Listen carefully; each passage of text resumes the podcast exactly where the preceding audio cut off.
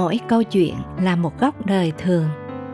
Ước ao bạn sẽ tìm thấy những bài học ẩn chứa trong từng câu chuyện mà hạt muối muốn được chia sẻ cùng bạn.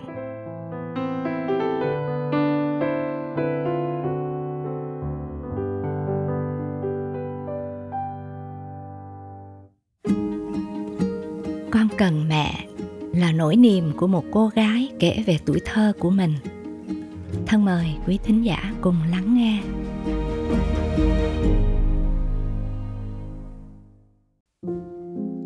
con có mẹ, nhưng mẹ không phải là của con. Con chẳng biết từ lúc nào mình đã không được ở với mẹ. Chỉ nhớ mẹ nói rằng, con cứ ở với ngoại rồi mẹ sẽ về.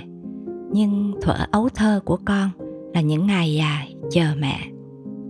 Những lần được gặp mẹ sao ngắn ngủi và hiếm hoi, khi lớn hơn một chút, con bắt đầu đi học nô nức được đến trường. Cứ tưởng đâu mình được đặc ân như các bạn nên cứ gọi điện thoại để nhắc mẹ. Mua vở cho con, mua cặp cho con. Tiếng mẹ trong điện thoại vội vội vàng vàng ừ mẹ sẽ mua. Nhưng rồi chính ngoại là người dẫn con đi mua vì mẹ lại bận. Có lần con lén ngoại gọi điện thoại cho mẹ. Vì ước ao được cầm tay mẹ trong ngày khai giảng, con nói mẹ ơi, lần này mẹ về đưa con đi khai giảng nghe, đừng như năm ngoái. Ừ ừ mẹ sẽ về, con cứ ngủ ngon đi. Thế là con đi ngủ, an tâm rằng vài hôm nữa, mẹ sẽ về để đưa con đi học. Nhưng gần đến ngày khai giảng, mẹ vẫn chưa về. Con cứ ngồi trước thềm cửa nhà ngoại, đợi mẹ cho đến khi tắt nắng. Rồi trời tối thui, vẫn chưa thấy bóng dáng mẹ đâu đêm ấy chuông điện thoại rang, giọng mẹ gắt gỏng sao cứ phải đợi mẹ dắt đi học mới được? Ngoại dẫn con đi học, nghe chưa? Mẹ phải kiếm tiền nuôi con. Con buông điện thoại ra, ôm chầm lấy ngoại khóc nức nở. Thỉnh thoảng mẹ cũng về thăm con và ngoại. Mỗi lần mẹ về đều mua quà, mua đồ chơi, bánh kẹo cho con. Con thèm bánh kẹo biết bao nhiêu, nhưng con thèm được gần mẹ hơn nên lần nào con cũng năn nỉ mẹ, đừng đi. Rồi mẹ hứa, mẹ sẽ đưa con lên sài gòn, sẽ cho con học trường quốc tế vì con học rất giỏi. Con gào khóc, con chẳng muốn gì hết, con chỉ muốn mẹ thôi. Mẹ ơi, mẹ có biết con thèm mẹ, thèm ngủ với mẹ, thèm ôm cái lưng của mẹ, thèm ngửi mùi thơm của áo mẹ, thèm được mẹ vỗ về và hôn lên tóc nhưng sao những điều đó, vẫn cứ là mong đợi. Mẹ có biết con thường ngẩn người quên cả vào lớp khi nhìn thấy mấy đứa bạn của con được ba mẹ đưa nó đến trường. Nó được ôm, hôn hoặc xoa đầu trước khi vào lớp. Năm con lên lớp 4 mẹ về thăm. Hai mẹ con cứ chuyện trò mãi cho đến nửa đêm và con ngủ vùi trong sung sướng. Trời chưa sáng tỏ mà con đã vội dậy để đi kiếm mẹ vì sợ mẹ lại đi. Lần ấy con nghe ngoại nói lớn tiếng với mẹ ở sau bếp. Sao mày lấy chồng mà không nói cho nó biết? Dạ thì trước sau gì con cũng sẽ nói cho nó nghe. Con sững sờ chạy lại ôm chân mẹ rồi òa khóc. Sao mẹ hứa với con mẹ không bao giờ lấy chồng nữa? Mẹ nói mẹ chỉ có con thôi, mẹ chỉ thương một mình con thôi. Vậy sao bây giờ mẹ lại thương người khác? Con vừa khóc vừa dằn vặt mẹ. Con không chịu để ai lấy mất mẹ của con đâu. Con không muốn mẹ lấy chồng đâu, mẹ là mẹ của con. Mẹ cúi xuống ôm con. Nước mắt của mẹ nhòa ướt mặt con và mẹ nói thật khẽ. Mẹ lấy chồng nhưng vẫn thương con. Thương một mình con thôi. Con thì cứ rắm rứt vì con chẳng bao giờ mong đợi một người cha thứ hai trong đời thế là con cũng đành chùi nước mắt, tiễn mẹ ra đường cái đón xe. Con níu tay mẹ. Mẹ đi nhưng sinh nhật, thứ 10 tuổi của con mẹ nhớ về nghe. Ừ mẹ hứa mẹ sẽ về. Trước ngày sinh nhật nhiều ngày con đã gọi điện thoại nhắc mẹ và bắt đầu mong đợi. Bà ngoại nhìn mây trời rồi nói bâng quơ. Có khi chồng nó không cho nó về đâu con à cũng đừng trông làm gì tuy nói vậy nhưng sáng sớm ngoại đã đi chợ nấu món ăn mà mẹ thích. Ngoại nói trưa nay ba bà cháu mình sẽ ăn mừng sinh nhật 10 tuổi của con. Cơm nước xong xuôi mà chờ mãi cũng không thấy mẹ về. Mỗi lần nghe tiếng xe dừng ở ngoài đường là một lần tim con rộn rã, nhưng vẫn không phải là mẹ. Đến trưa mẹ gọi điện về.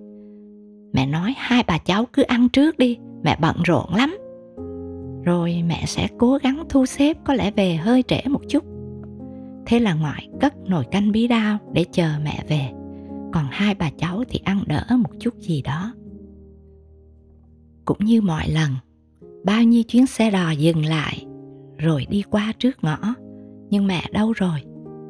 Bao nhiêu gia đình vợ chồng con cái đã ngồi quay quần quanh bàn ăn, cười nói với nhau.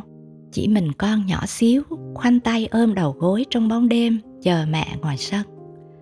Sau cùng mẹ gọi điện thoại về. Mẹ nói mẹ không thể về được vì mẹ lại bận. Hai bà cháu cứ ăn sinh nhật đi, hôm sau mẹ về sẽ có quà. Mẹ đâu biết, con đã khóc sướt mướt và dù ngoại có dỗ mấy, con cũng chẳng ăn trong giấc ngủ tức tưởi con nghe ngoại buồn trách từ sài gòn về đây có bao xa mà nó để cho con nhỏ chờ hoài, chờ mãi? Bận gì mà bận dữ vậy không biết? Rồi một ngày nọ con mới hiểu ra lý do làm cho mẹ không thể về. Đó là mẹ có em bé. Con khóc như mưa trong điện thoại.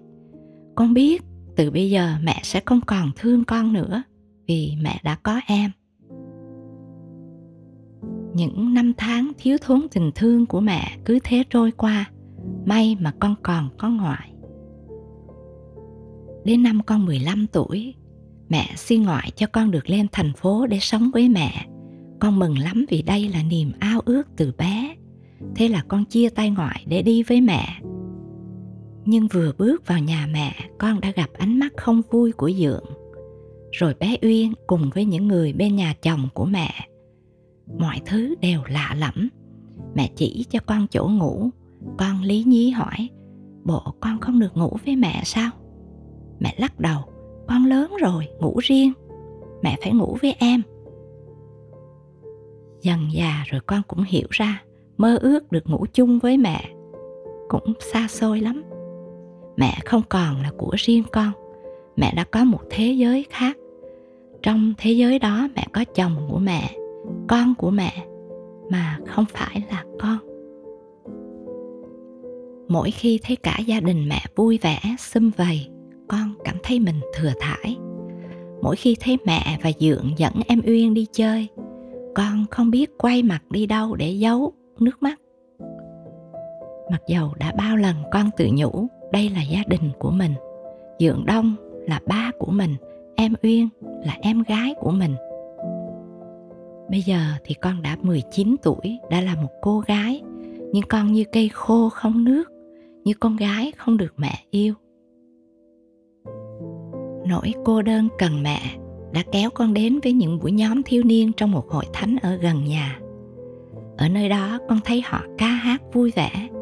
Họ nói về Chúa Giêsu yêu con. Con chẳng biết Chúa Giêsu là ai, nhưng con thấy các bạn quan tâm đến con nên con muốn trở lại với họ nhiều lần. Có hôm con khóc, các bạn cầu nguyện cho con. Hôm nào con vắng mặt, các bạn đi tìm con và con thấy mình đỡ buồn. Thế rồi, con theo thói quen đến nhà thờ để thờ phượng chúa với các bạn. Có hôm cũng vui. Có hôm, con vẫn trở về với nỗi cô đơn mà không gì lấp được. Có một niềm an ủi lớn cho con kể từ khi biết chúa đó là con được trò chuyện với chúa, khóc với chúa về những nỗi niềm trong đời mà con chẳng thể nói được với ai, kể cả mẹ. Vì mẹ không còn là của riêng con. Chúa còn ban cho con có một đứa bạn cùng cảnh ngộ. Thật ra hoàn cảnh nó còn đáng thương hơn con. Mỗi khi đến nhóm mà không có bạn ấy là con buồn lắm. Hai đứa gặp nhau kiếm một góc trong phòng nhóm. Tâm sự đã đời có khi khóc với nhau rồi về, chẳng để ý mục sư hay anh chị hướng dẫn hôm ấy đã giảng gì, nói gì. Con cũng vui phần nào, vì có được những người lớn tuổi mà con xem là cha mẹ thuộc linh. Các cô chú ấy cũng khuyên con hãy cầu nguyện cho hạnh phúc của mẹ, vì mẹ cũng cô đơn, cũng rất cần một người để yêu và được yêu. Hãy thương dượng như cha ruột của con, thương em uyên như em gái của con. Điều đó thật chẳng dễ nhưng con tin chúa sẽ thêm sức cho con. Con viết lên những dòng này trong nỗi thèm khát tình thương. Con ước ao một gia đình có cả cha lẫn mẹ để nỗi cô đơn không làm tim con lạnh lẽo, để ánh mắt con không cảm nhận sự hất hủi, ghẻ lạnh và để con không bị mặc cảm vì thấy mình thiệt thòi giữa bao người thật không khỏi rưng rưng khi đọc bức thư trên. Và qua bức thư của em, tất cả chúng ta có thể hiểu hơn về những nỗi khát khao được yêu thương, chăm sóc trong lòng một đứa trẻ. Thiết nghĩ đều tốt nhất để không đẩy những đứa trẻ rơi vào tình trạng đau lòng này. Mỗi chúng ta cần hết sức nhờ cậy chúa để tìm hiểu kỹ trước khi bước vào đời sống hôn nhân. Bên cạnh đó, việc nuôi dưỡng hôn nhân, hòa giải và tha thứ trong hôn nhân cũng là những vấn đề rất cần được quan tâm trong đời sống cơ đốc. Lời Chúa có chép trong sách Esai đoạn 48 từ câu 17 đến câu 19 rằng Ta là Đức Giê-hô-va, Đức Chúa Trời ngươi, là đấng dạy cho ngươi được ích và dắt ngươi trong con đường ngươi phải đi. Than ôi, ước gì ngươi để ý đến các điều răng ta, thì sự bình an ngươi như sông và sự công bình ngươi như sóng biển dòng dõi ngươi như cát, hoa trái của ruột già ngươi như sạn danh ngươi chẳng bị diệt, bị xóa trước mặt ta. Chúa luôn tha thiết muốn con dân của ngài lưu ý đến mệnh lệnh ngài truyền để tránh khỏi mọi điều đau lòng trong cuộc sống và vui hưởng phước hạnh khi bước đi trong đường lối ngài. Thân mời chúng ta cùng cầu nguyện. Lạy Chúa, con tin Ngài luôn hoạch định cho chúng con một chương trình tốt lành. Xin giúp mỗi chúng con biết nghe và làm theo sự chỉ dạy của Ngài để không phải hối tiếc khi nhìn chính mình, người thân của mình và nhất là con cái của mình phải sống trong dằn vặt, đau khổ. Xin Thánh Linh Ngài nắm giữ dạy dỗ mỗi chúng con để chúng con trở thành nguồn phước thay vì nỗi khổ cho những người thân yêu của chúng con con cảm ơn Chúa và cầu xin trong danh Chúa Giêsu Christ. Amen.